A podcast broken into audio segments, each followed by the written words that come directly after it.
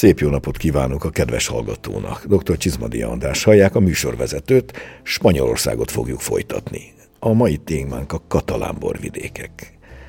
A katalánok történelme is a legviharosabbak közé tartozik.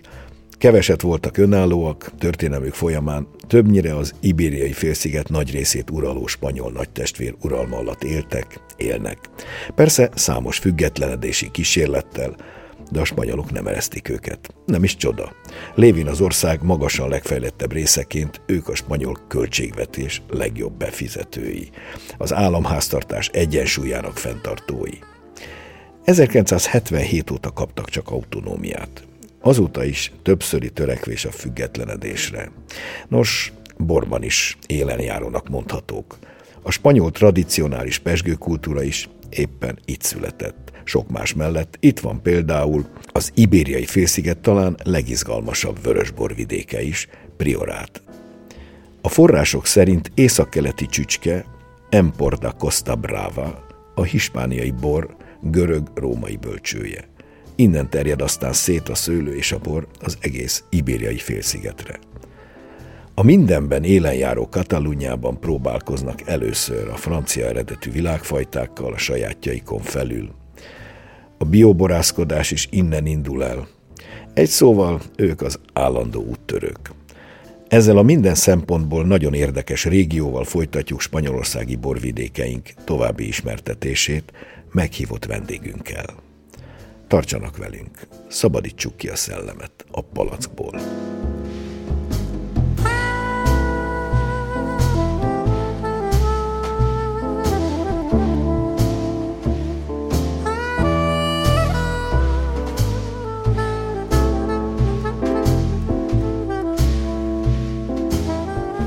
Bemutatom mai vendégünket, Petzold Attila szomeliét és kedves tanár kollégámat.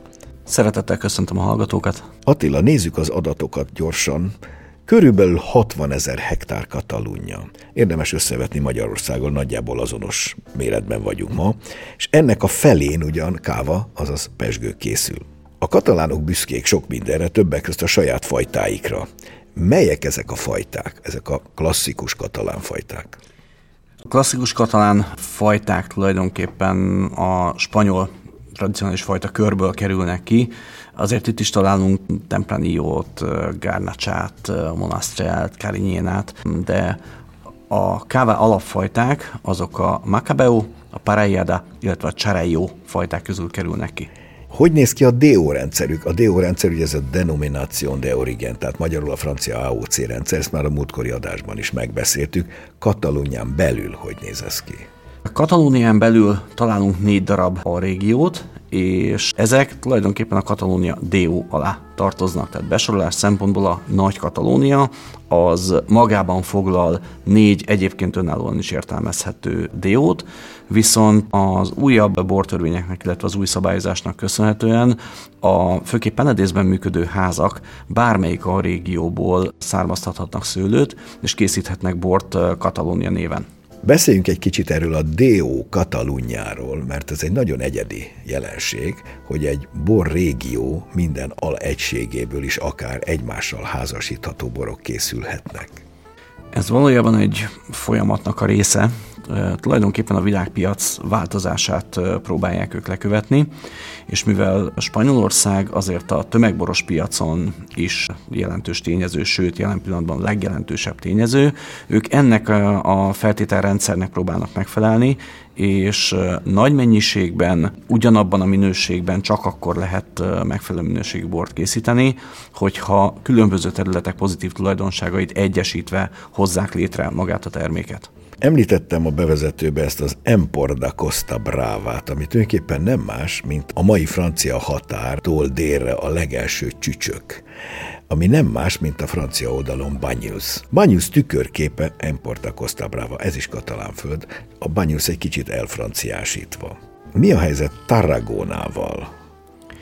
Tarragona egy feltörekvő régió, jelen pillanatban komoly fejlesztéseket próbálnak ott létrehozni, ugyanis korábban elsődlegesen édes desszertborokat, illetve miseborokat készítettek az egyház számára, de hát ők is rájöttek, hogy a vatikáni valuta, tehát az Isten fizesse meg, az nem olyan könnyen váltható be a boltba, és a kereskedelem orientált tevékenységnek köszönhetően ma már egy picikét próbálják a területeket is átszervezni, megpróbálnak egy picit magasabban fekvő területeket is művelésbe vonni, és már-már prioráti minőséget is tudnak. Állítólag a világ egyik legizgalmasabb bor múzeuma éppen itt található, Katalunja közepén. Penedészben, a Penedész régiónak a kellős közepén van a névadó város Via Franca del Penedész. Ez az, ahonnan egyébként az embertoronyépítés bajnoksága is származik. Ennek van egy szobra, és ha ezt a szobrot megkeressük és ezzel szembeállunk, akkor balra fordulva megtaláljuk a Vinzeum nevű intézményt, ami a világ egyik legérdekesebb bormúzeuma, egy kis kávámozival a végén.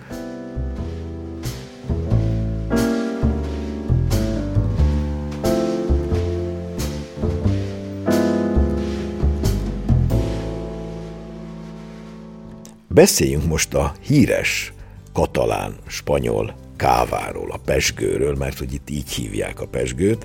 Annak idején 1870-es években a Kodorniú család, akik ma is az egyik legelegánsabb pesgő műhelyt képezik a tájon, felruccantak Sampányba, csak megnézni, hogy mi is folyik ottan, és hogyan csinálják a franciák.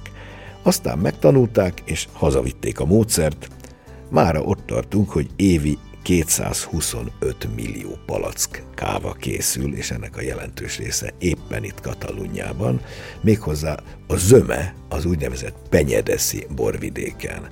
Attila, hol van ez a penyedesz? Helyezzük el egy kicsit a hallgatónak, és milyen fajtákból, milyen minőségekben, hogyan készül ez a káva? Penedesz valójában Barcelonától nyugat-dél-nyugati irányban helyezkedik el. A borvidék központja Villafranca de Penedés a névadó, az abszolút nyugatra van Barcelonától, de maga a borvidék az lenyúlik majdnem a tengerpartig. Azért választották ezt a pesgőközpontnak, mert ez egy jóval magasabban fekvő terület, és szinte teljesen messzes, illetve egy ilyen kevert, messzes vörös agyagos talaja van, és hűvösebb a klíma. Ebből adódóan pesgő alabor készítésére kiváló. Igen, hát látszik, hogy a, a sampányi átvételek, ugye a messzes talaj, a hűvösebb klíma nyilván szükséges, hiszen azért gondoljuk el, hogy sampányot képeztük, durván ezer kilométerrel délebre vagyunk, tehát míg Sampányban küzdeni kell a savakkal, itt a savakért kell, ha nem is küzdeni, de meg kell találni a megfelelő helyet hozzá. Említettük, azért soroljuk el még egyszer azt a három helyi szőlőfajtát, amire a káva alapvetően épül. Az alaptradicionális fajták a Macabeo, Parellada és a Chareio fajtákból kerülnek ki. Igen, ez mind a három fehér szőlőzt tegyük hozzá. Így van, és az utóbbi időben, hogy egy kicsikét húzgálják az oroszlán bajszát, tehát hogy egy kicsikét a termék jobban hasonlítson a sámpányra, ezért 20 éve már termelik a sardonét és a pinot noir a környéken. Igen, ezt mindenütt másutt, ahol sampányt próbálják kicsit is utánozni, ezt mindenütt megteszik a világ egyéb részein is. Hogyan érlelik, milyen érleltségek találhatók errefelé?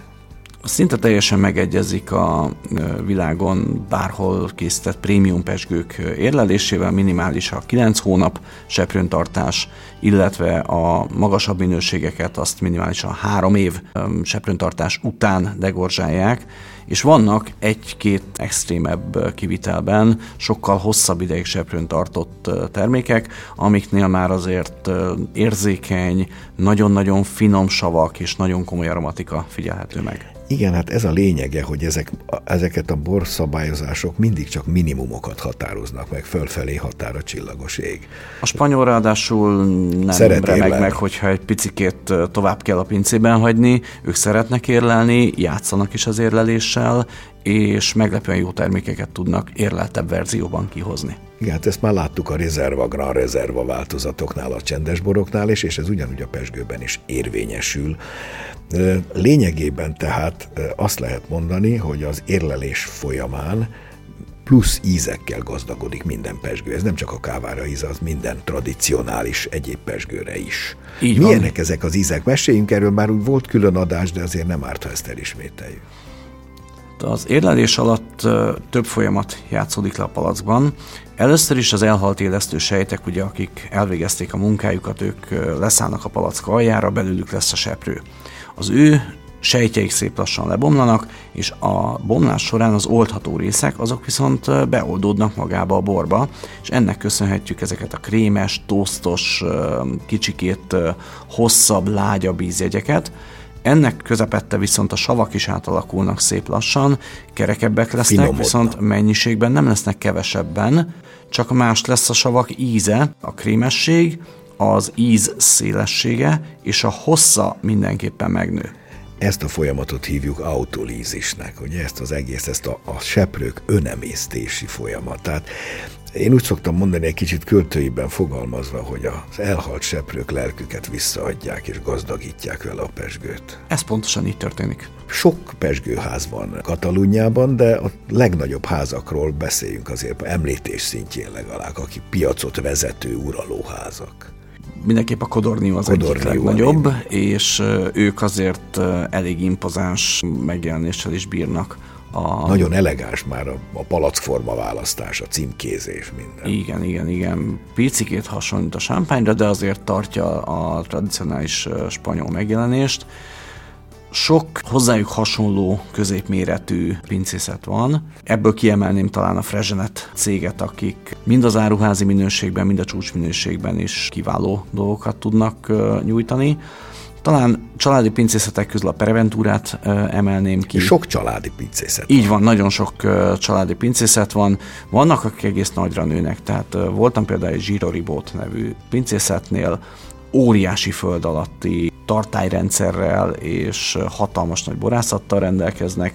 Ők a középminőséget célozták meg, és az áruházi vonalon érvényesülnek, de mellette ugyanígy a kis családi vonal is megtalálható ha már itt tartunk, azért egy pár gondolat erejéig vessük össze a sampányi pesgőkkel. A sampány mindenképpen a sztár a világban és a legelismertebb, de azért a káva tud-e annyit élvezeti értékben?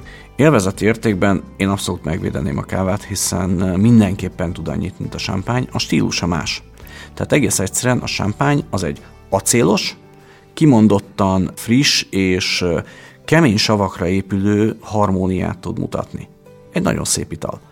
Ugyanezt a káva egy picikét puhábban, egy picikét lágyabban, viszont érleltebben adja elő, és ebből viszont egy olyan rétegzettség bújik elő, ami egy eleganciát kölcsönöz az italnak. Más a megjelenés, más a lecsengés, de összességében szerintem mind a két ital ugyanolyan értéket képvisel. Most hallgassuk meg Szeredi Zsoltot, aki a Vino Castillo borház tulajdonosa, és a hazai legnagyobb spanyol bor és pesgő importőr. Ő fog a káváról beszélni.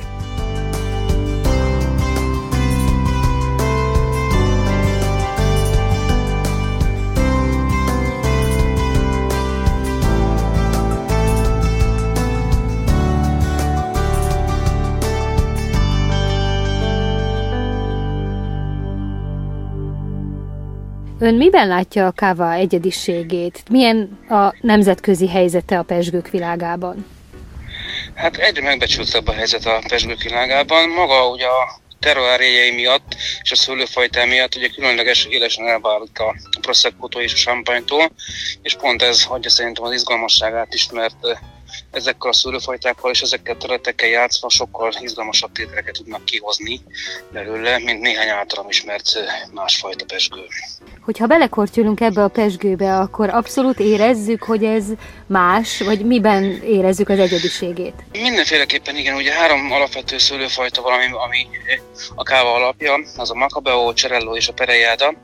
Ezen belül is ugye különböző dolgokért felelnek azok a szőlőfajták. A perejáda mindig a savakért felel, a macabeo az általában a gyümölcsösségért felel, a cerello pedig a zamatokért felel egy káván belül, és magának a cerellónak és a macabeónak is nagyon jellegzetes íz és illat anyagai vannak, ami elkülönülnek mondjuk egy sámpán vagy egy pusztek alapanyagtól. Magyarországon ismerik ezt a pesgőfajtát? Vagy mennyire ismerik el, vagy mennyire ismerik? Tehát alakul-e valamiféle hát, rajongó tábor, mint a sámpánynak? Hát most már igen, most már kialakult egy rajongó tábor, hála Istennek, ebben sok munkánk is van, mert első időben nagyon sokat küzdöttünk azzal, hogy elfogadtassuk a Prosecco és aztán a champagne mellett, ugye Prosecco-nál ugye maga az alacsony kategória miatt, a champagne pedig ugye magasabb kategóriás kávákat.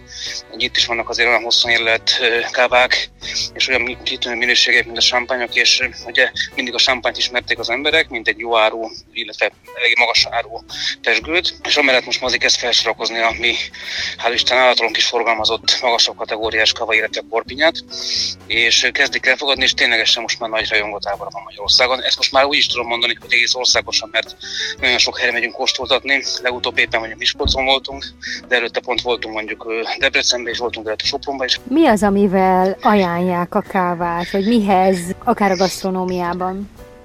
Hát igazából a kávát nagyjából minden napokra is ajánlják, csak úgy magában is, de ízben és illatában, zamatában bármihez lehet párosítani. Ugye eleve persze tengergyümölcséhez nagyon-nagyon jó passzol, fehérhúsú húsokhoz is nagyon jó, de akár egy steakhez is lehet egy illetebb kávát, illetve akár desszertekhez is lehet kávát ajánlani. Tehát nagyon-nagyon széles spektrumon mozog neki is a megbecsülés a gasztronómiában, illetve a hétköznapokban is. Ön, hogyha egy mondatban összefoglalná, hogy mi a káva, önnek mit jelent, akkor mit mondana? Spanyolország és azon belül is Katalónia íze, zamata, és a spanyol életérzést. Milyen ez a spanyol életérzés? Ez ilyen önfedett, mindig a nap van a szempontból, előtérben a tenger, a tenger morajlása, és ahhoz elkortyogott egy nagyon jó pohár pesgő, az, az, az kávé, ez egy szenzációs jó élmény tud lenni igazából. És hogyha én belem illatolok egy pohár kávába, nekem általában mindig az a kép ugrik be, mikor kindulunk Barcelonával, vagy elég helyen a tengerparton, és egy jó hűvös kávát kortyogatunk.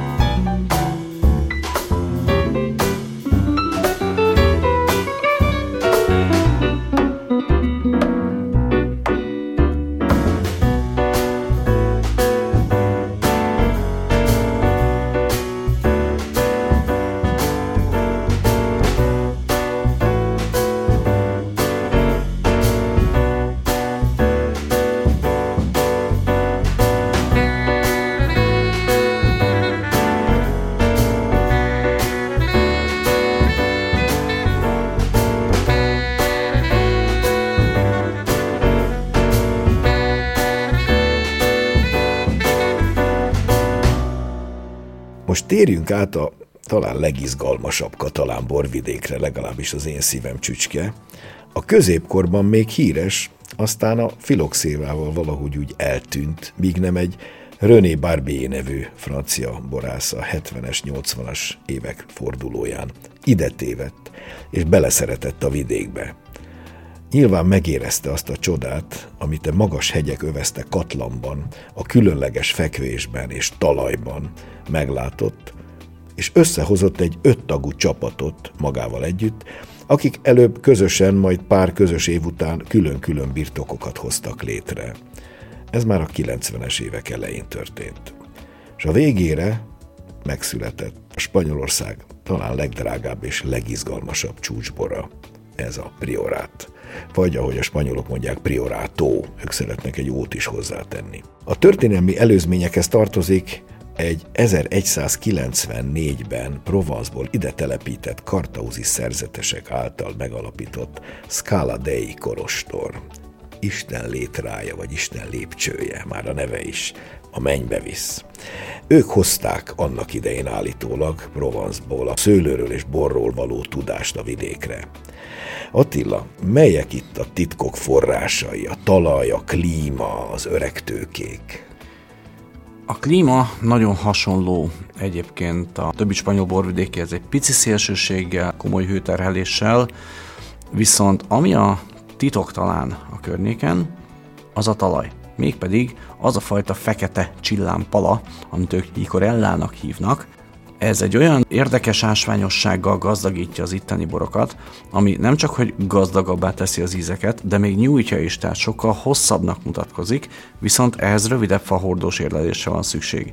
És azért nem tudták sokáig, hogy ők milyen kincsen ülnek, mert a tömegboros rendszerben, amit korábban felépítettek, a hosszú fahordós érlelésben az oxidáció eltüntette ezeket a jegyeket. Pont a lényeget. Pont a lényeget, így van, és amikor Barbier úr elrendelte, hogy rövidebb érleléstán palackos érlelésben csúcsosodjon ki a bor jellege, akkor rájöttek, hogy hát valami kincsen ülnek, és ezt kicsikét komolyabb pénzért is el lehet adni. Tegyük hozzá, René Barbie a dél Ronvölgyből, tehát kiváló borvidéki körzetből származik, úgyhogy ő már értett hozzá. Csodálatos ez a táj. Azért is, mert tulajdonképpen egy nagyon magas hegyek által körülvett, mint egy amfiteátrum, és egyedül a földközi tenger irányába van némi nyitása. Tehát a mediterrán melegeket beengedi, és valószínűleg ezek ott meg is rekednek.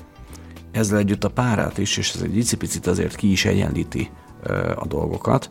Egyrészt a savak kevésbé vesznek el, másrészt viszont a mediterrán hatásnak köszönhetően nagyon szépen beérnek a tanninok a szőlőhéjában. Ebből adódóan viszont hosszú érlelésre alkalmas, nagyon struktúrát vörösborokat lehet készíteni. Itt van fenolos érettség bizonyára. Így van, sőt a nyers tannin az szinte ismeretlen. Hagyományosan itt két fajtára épült a dolog, igaz, hogy az újak behoztak még némi újabb fajtákat is, de azért a zömét az két alapfajta adja. Így van a garnacha, ezenből a garnacha négre fajtát a használták, illetve a Carignantit Samsónak ejtenek hívnak, viszont megérkezett már a Cabernet Franc, a Cabernet Sauvignon, a Merlot és a Syrah, mivel rájöttek, hogy ezek a nemzetközi fajták ezzel a fajta ásványossággal nagyon-nagyon komoly értékes borokat tudnak adni.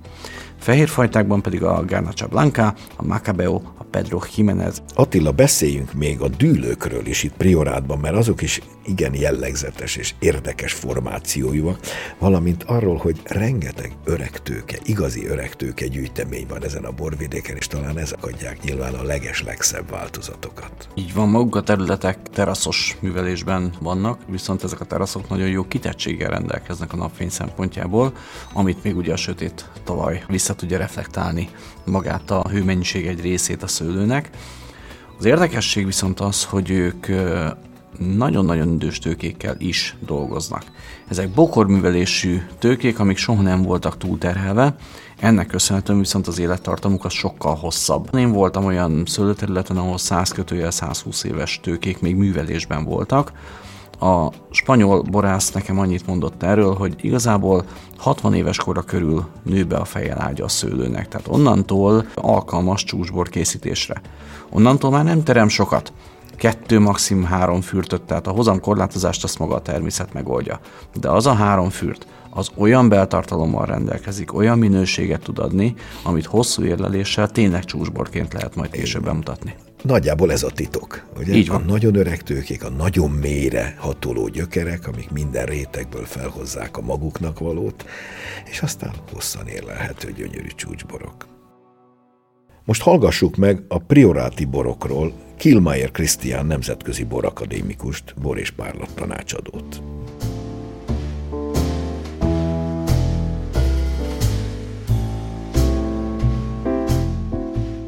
Sokan úgy tartják, hogy ez a vidék Spanyolország legizgalmasabb borvidéke. A zászlós borok többsége innen kerül ki. Ön hogy látja, valóban ennyire különleges ez a borvidék? Van ez a borvidék itt a katalán területen, amit priorátnak hívunk, amely, amely a többiekhez képest egy nagyon picike, hogyha egy méretét eh, nézzük, ugye a termőterületnek a méretét, 1700 hektár. És itt priorátban ugye én úgy fogalmaznék igazából, hogy a termőterület méreténél fogva elképesztően nagyon magas a minőségi boroknak a száma. Tehát, hogyha arányosítani kellene a termőterület méretéhez, akkor valószínűleg tényleg itt van az, az a vidék, ahol elképesztő fantasztikus magas minőségű borok születnek. Ezen az 1725 hektáron igazából van nagyjából 80 pincészet, és hogyha megnézzük így a borkalauzoknak a pontszámait és a beküldött mintáit erről a termőterületről, akkor rendre százalékosan ők teljesítenek a legmagasabb pontszámmal. Fantasztikus, izgalmas és különleges, magas-magas minőségű borok születnek erről a vidékből. Hogyan képzeljük el ezt a vidéket? Tehát, hogyha körbenézzünk, mind legeltethetjük a szemünket. Barcelona környékén ugye egy órára van a, a Káva fővárosa, picire tovább haladva délre, a mediterrán tenger felé, odaérkezünk Priorát környékére, ugye, ahol, ahol a központja maga a város, Torre del Priorat található, és akkor abból ilyen csillagszerűen indulnak a többi ilyen kisebb települések, Porera, vagy Belmont, Loa, amelyik ott vannak ezen katalán területen. Csodálatos egy hely. Ezek a teraszok, ezek a meredek helyek, Én azt szoktam mondani, hogy egy bor akkor lesz igazán tényleg érdekes, amikor megkóstoljuk, és, és el akarunk menni erre a vidéken, meg akarjuk ismerni a termőterületet. És a nap végül, hogy miből áll össze a bor, tényleg a termőterület, a származása, honnan jön, e, és az ember, aki, aki alkotja, és priorat ebben különleges. Ha nézzük a e, klimatikus adottságokat, ott van a mediterrán tengernek a befolyása, ami egy elképesztően szárazságot ad, tehát nagyon jól gazdagon be tudnak érni a szőlőfajták, ugye van az 500-600 mm eső, de ez nem nyáron esik, és van neki egy olyan talajszerkezete, egy nagyon vékony vulkanikus talaj, likorellának hívják a helyék, ez egy pala, és hogy tényleg ezek, ezek a borok így elképesztően gazdag, ilyen ásványos, fűszeges, egy misztikus erőt és herbális jelleget tudnak adni, és a főfajták, most ha csak a vörösökről beszélünk, akkor az pedig Garnacha és Carignana, a két helyi fajta, hogyha így vesztük, illetve az utóbbi időben na már találkozni azért Cabernet Sauvignon Merlot vagy Szérával is engedélyezett fajták, de a fő fajták az Garnacha, és Carignana, tehát hogy ha, ha a vörös borokról beszélünk, amikor megkóstol az ember ezt a, vagy ők szokták mondani, ez a terunyo, ezt lehet érezni, ezt a, ezt a ásványosságot, ezt a fűszerességet, a talaj, a klímának és az embernek, a, és az egész területnek a kombinációját, amit ők tényleg így hát terunyónak neveznek.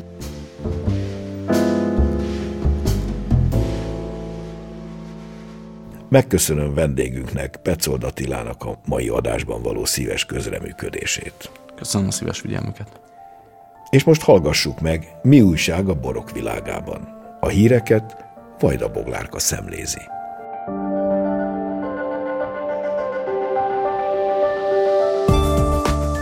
Párizsban prémium ital kategóriában egy magyar boros címkét is díjazott a szakmai zsűri, a Packaging of Premium and Luxury Drinks Innovation Awardon a Hilltop csomagolás újratervezés kategóriában kapta az elismerést. A Neszmélyi Borászat 2021-ben vezette be megújult, a borfajtáik ízjegyeit egyedi aromakörökkel illusztráló címkéit a Hilltop és a Kamocsai prémium borokon. A csomagolás tervezési szakértőkből, valamint világcégek vezető munkatársaiból álló zsűri a Hilltop címkék egyediségét, ötletességét és kivitelezését is méltatta az edukációt és a címkék információ tartalmát, a borfajták szerinti címkék egyediségét, a dizájn szépségét, valamint az aromakörök ötletének izgalmasságát honorálta az elismeréssel.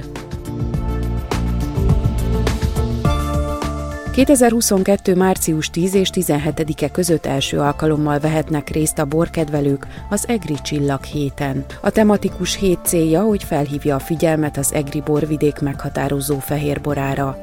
Az EGRI csillagot gyakran nevezik a borvidéken a tavaszborának. Sok helyen lesz premierje az új évjáratoknak. Jó néhány étteremben kínálnak pohárral egri csillagot, borkereskedések állítanak össze egri csillagborokból csomagokat, és maguk a pincészetek is számtalan kostolási, vásárlási lehetőséget vonultatnak fel.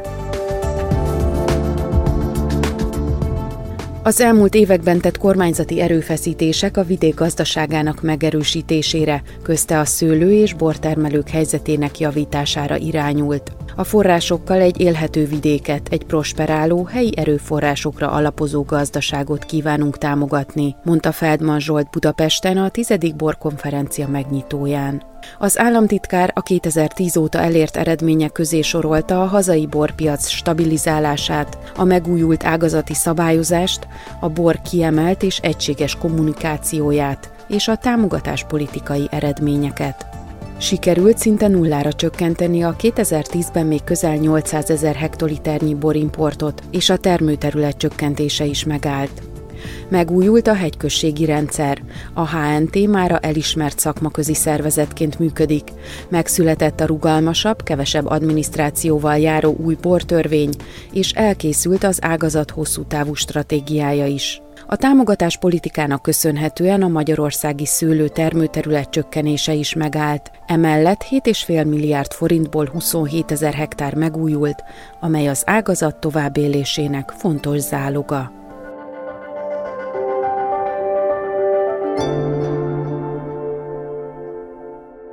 Mai műsorunk véget ért. A hangmérnök Kissik Petra nevében is megköszönöm figyelmüket.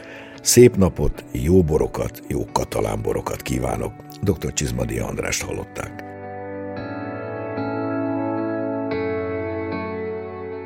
Mai adásunkat a mediaclick.hu honlapon hallgathatják meg újra.